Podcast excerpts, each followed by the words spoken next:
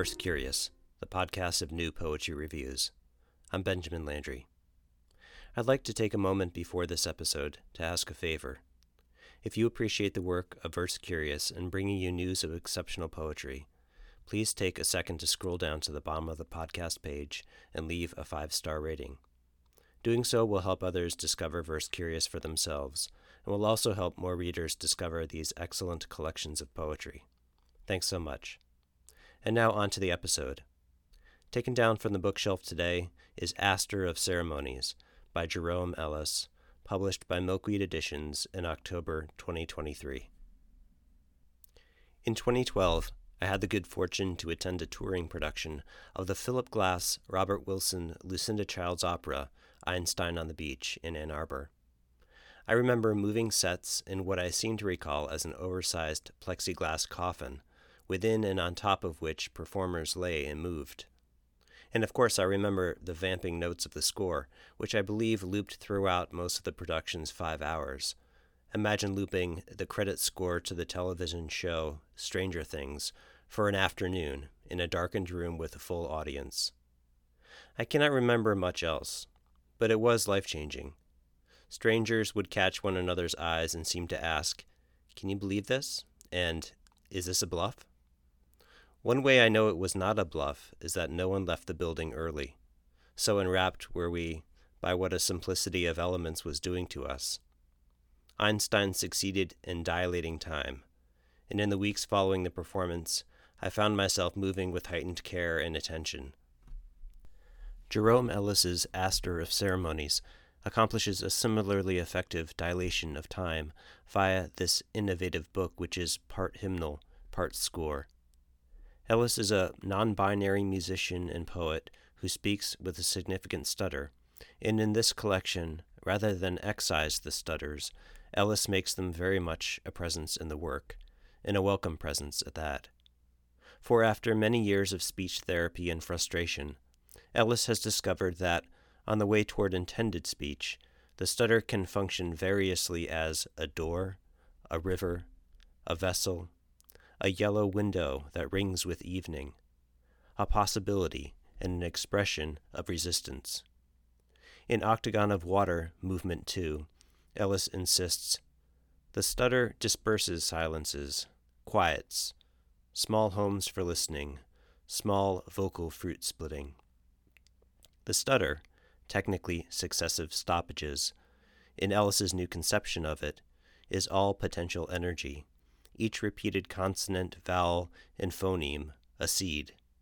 It might lie dormant for a while, nurturing, or it might fly off at just this moment, splitting its seed coat and taking root.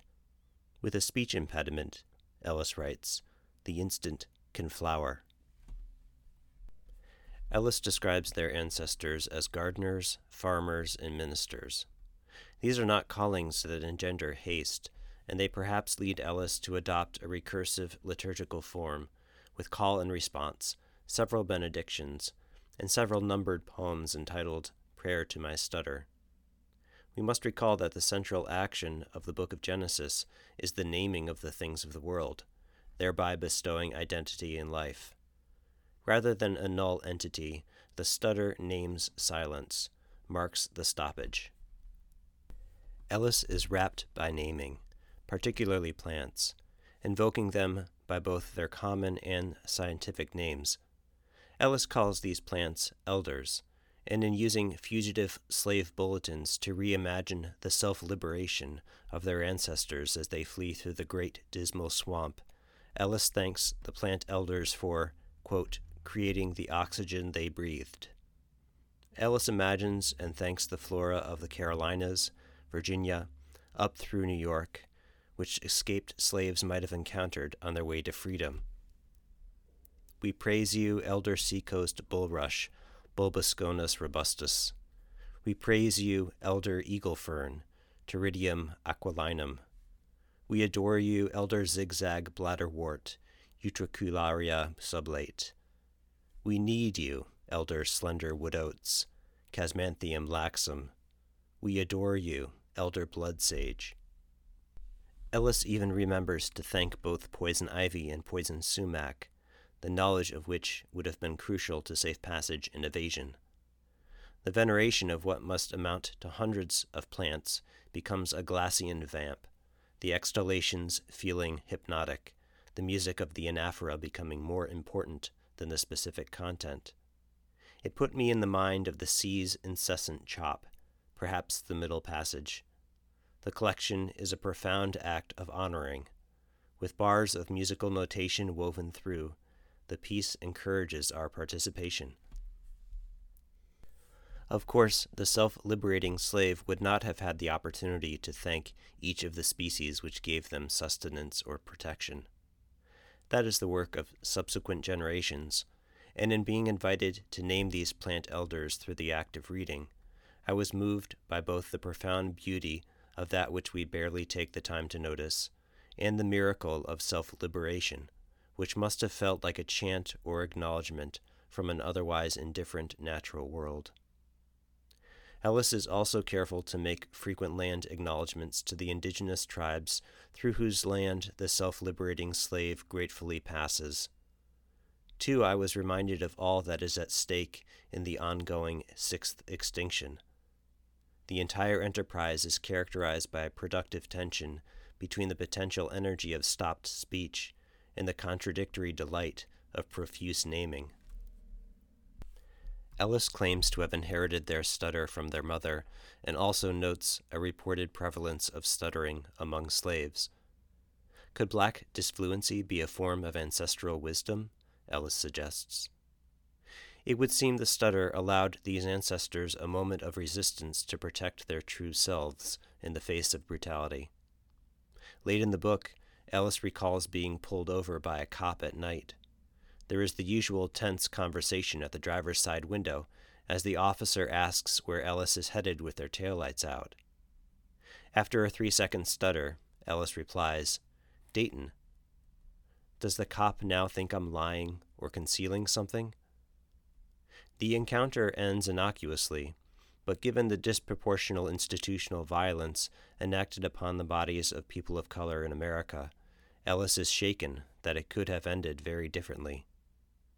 Ellis may dwell artistically in the possibility of the stutter, but it, alongside so many other markers of difference, are considered with a general suspicion. Thus it is with a bit of magical thinking that Ellis arrives at the title of the collection.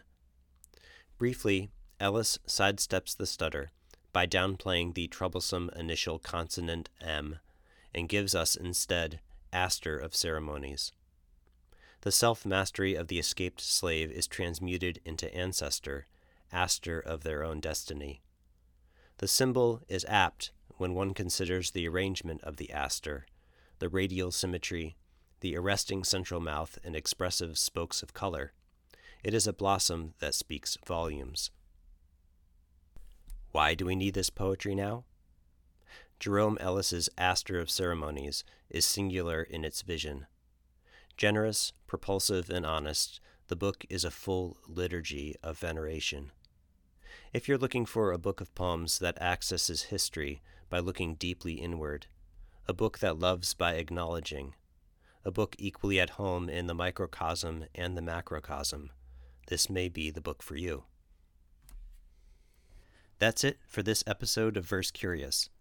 Much gratitude to Dever Siddell for our theme music with production assistance from Ryan Miller. If you've enjoyed this episode, please leave a rating on Apple Podcasts at the bottom of the page and help others discover Verse Curious through the magic of the algorithm. Also, please subscribe, share, and consider donating via the button on the Verse Curious Red Circle homepage, with my thanks in advance. See you next time.